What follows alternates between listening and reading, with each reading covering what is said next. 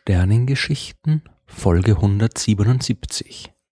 Sternströme und Zwerggalaxien. In der letzten Folge der Sternengeschichten habe ich darüber gesprochen, was bei der Kollision von zwei Galaxien passiert. Solche Zusammenstöße dauern ein paar Milliarden Jahre lang. Währenddessen durchdringen sich die Galaxien mehrmals und verändern dabei auch ihre Form mehrmals.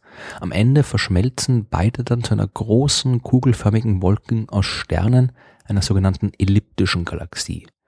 Wenn aber die beiden Galaxien nicht annähernd gleich groß sind, wird aus der Verschmelzung eher eine Art von galaktischem Kannibalismus. Die größere Galaxie frisst die kleine auf und am Ende ist nichts mehr von ihr übrig. Nichts mehr, höchstens noch ein Sternstrom. Und genau darum geht's in dieser Folge. Ein Sternstrom ist eigentlich vorerst nur eine Sternassoziation, also eine lose Gruppe von Sternen innerhalb einer Galaxie, über die ich schon in Folge hundertvier der Sternengeschichten mehr erzählt habe. Die Sterne eines Sternstroms zeichnen sich allerdings durch eine sehr ähnliche Bewegungsrichtung und ähnliche Geschwindigkeiten aus. Ihren Ursprung haben die Sternströme in Zwerggalaxien.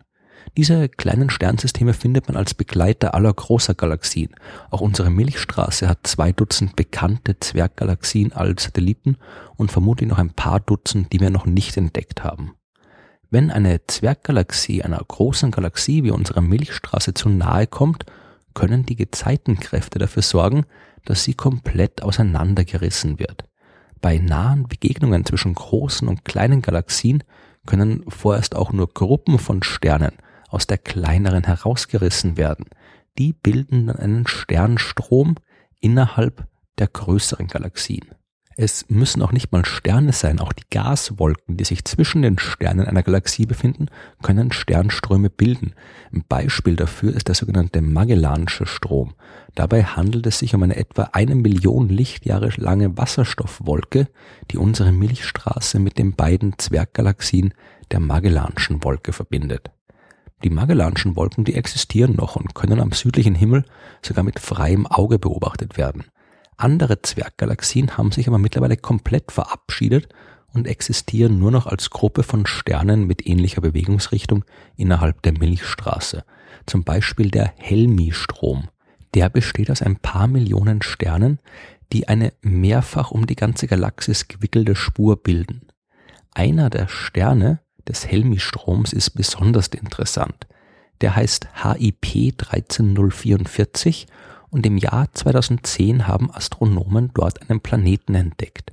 Die Entdeckung eines Planeten bei einem anderen Stern ist mittlerweile keine allzu große Neuigkeit mehr. Bei H I P eins drei null vier vier aber war es anders. Als Teil des Helmi-Stroms war dieser Stern mitsamt seines Planeten früher Teil einer anderen Galaxie. All die übrigen extrasolaren Planeten befinden sich in unserer galaktischen Nachbarschaft und sind daher auch in der gleichen Umgebung entstanden wie die Himmelskörper unseres eigenen Sonnensystems. Mit der aktuellen Technik haben wir so gut wie keine Chance, jemals Planeten zu beobachten, die Sterne in anderen Galaxien umkreisen. Dafür sind sie einfach viel zu weit weg. Ein Sternstrom allerdings ist einerseits innerhalb unserer eigenen Milchstraße und der Beobachtung daher prinzipiell zugänglich. Andererseits hat es einen Ursprung außerhalb unserer Galaxie. Ein Planet, der einen Stern eines Sternstroms umkreist, kann uns also zeigen, wie die Planeten aussehen, die in anderen Galaxien entstanden sind. Diese Entdeckung hat nur einen einzigen Schönheitsfehler. Bei weiteren Beobachtungen hat man die Existenz des Planeten von H I P eins drei null vier vier leider nicht bestätigen können.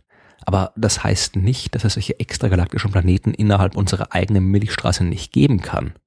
Das sind zum Beispiel die gleich fünf Planeten, die den Stern Kepler vierhundertvierundvierzig umkreisen. Dieser Stern ist erstaunliche elf Milliarden Jahre alt und die Planeten gehören damit zu den ältesten Planeten, die jemals entdeckt worden sind. Der Stern ist außerdem noch Teil des Arcturus-Sternstroms. Bei dem ist noch nicht ganz sicher, ob er wirklich der letzte Überrest einer ehemaligen Zwerggalaxie ist oder seinen Ursprung doch in der Milchstraße selbst hat. Wenn es tatsächlich extragalaktische Planeten sind, die Kepler vierhundertvierundvierzig umkreisen, dann sind es nicht nur Himmelskörper, die in einer völlig anderen Region des Universums entstanden sind als unser Sonnensystem, sondern auch noch sechs Milliarden Jahre früher. So oder so, die zukünftige Beobachtung der Sternströme wird mit Sicherheit einige Planeten ans Licht bringen, die außerhalb unserer Milchstraße entstanden sind, und wir werden daraus enorm viel lernen können. Aber nicht nur über Planeten, auch über viele andere Phänomene im Universum. Da ist zum Beispiel die Galaxie Segue zwei. Segue steht für Sloan Extension for Galactic Understanding and Exploration. Das war eine große Durchmusterungskampagne, und es ist strittig, ob der Name Galaxie für diese im Jahr zweitausendsieben entdeckte Gruppe von Sternen überhaupt zutreffend ist.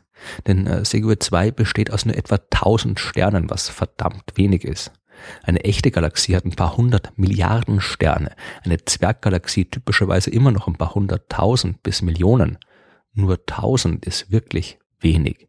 Aber trotzdem könnte es eine Galaxie sein, denn mit ihren großen Kollegen teilt sie eine wichtige Eigenschaft. Sie ist in eine riesige Wolke aus dunkler Materie eingehüllt. Das trifft auf alle Galaxien zu. Die hell leuchtenden Sterne sind ja nur ein kleiner Teil der gesamten Materie eines Sternsystems. Das meiste davon besteht aus der in Folge fünfundzwanzig der Sternengeschichten näher erklärten dunklen Materie. Die Gesamtmasse von Segue zwei entspricht mit ein paar hunderttausend Sonnenmassen viel eher einer typischen Zwerggalaxie. Warum es aber so wenig helle Sterne gibt, ist unklar. Man geht davon aus, dass sie nur noch den letzten Rest einer in Auflösung befindlichen Galaxie darstellt.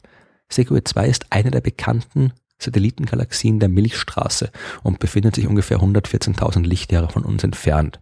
Sie ist in der Vergangenheit unserer Galaxie sicherlich schon oft deutlich näher gekommen und hat dabei vermutlich jede Menge Sterne verloren. Die ziehen jetzt als Sternstrom ihre Runden innerhalb der Milchstraße, und Segue zwei ist neben der dunklen Materie nur noch ein kläglicher Rest geblieben, der früher oder später ebenfalls in unserer Galaxie landen wird. Man hat sogar eine Spur aus Sternen identifiziert, die so wie der Magellansche Strom von uns bis Segue zwei führt. Es sieht alles so aus, als wäre diese Mini-Galaxie tatsächlich der allerletzte Rest einer großen, normalen Galaxie.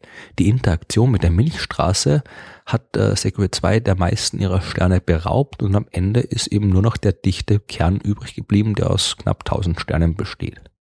Vielleicht aber war Segue zwei auch wirklich von Anfang an nur eine Mini-Galaxie. Aber wenn das so ist, dann sollte es davon noch viel mehr geben. Denn rein theoretisch sollte die Milchstraße noch von viel mehr Zwerggalaxien umgeben sein, als wir kennen. Nicht alle müssen so extrem winzig sein wie Segue zwei, aber geben sollte es sie auf jeden Fall. Bis jetzt hat man aber Schwierigkeiten, sie auch wirklich zu beobachten. Nach allem, was wir bisher über die Entstehung der Galaxien wissen, sollten dabei eigentlich viel mehr kleine Galaxien wie Segue zwei produziert werden. Die Galaxienentstehung, die beginnt ja mit der dunklen Materie. Die bildet riesige Wolken, und die Masse dieser Wolken zieht dann die normale Materie an, aus der normale Sterne entstehen können. Computersimulationen zeigen uns aber, dass sich auch um die großen Wolken herum noch viele kleinere Wolken aus dunkler Materie bilden, in denen entsprechend viele kleinere Galaxien entstehen sollten. Davon müsste es ein paar hundert in der Umgebung der Milchstraße geben, wir kennen aber nur ein paar Dutzend. Dieses Problem nennt sich das Dwarf Galaxy Problem, und es kann ein Zeichen dafür sein, dass wir die Entstehung der Galaxien noch nicht ganz richtig verstanden haben oder die Eigenschaften der dunklen Materie nicht richtig verstanden haben. Oder aber es gibt doch mehr solcher extrem schwer zu beobachtenden Galaxien wie Segue zwei. Vielleicht aber liegt es auch an einem noch nicht ganz korrekten Verständnis der Wechselwirkung zwischen den Galaxien. Wir müssen besser verstehen, wie sich kleine Galaxien auflösen, wenn sie auf größere treffen. Sind die fehlenden Zwerggalaxien auch durch die Gezeitenkräfte und die Interaktion mit den großen Galaxien so leergeräumt worden wie Segue zwei und deswegen so schwer zu sehen? Sind die Sterne, die wir in Form von Zwerggalaxien in der Umgebung unserer Galaxie suchen, in Wahrheit alle schon Teil von Sternströmen innerhalb der Milchstraße? Wir wissen es noch nicht, aber je besser wir die Sternströme beobachten und verstehen, desto eher werden wir diese Probleme lösen können.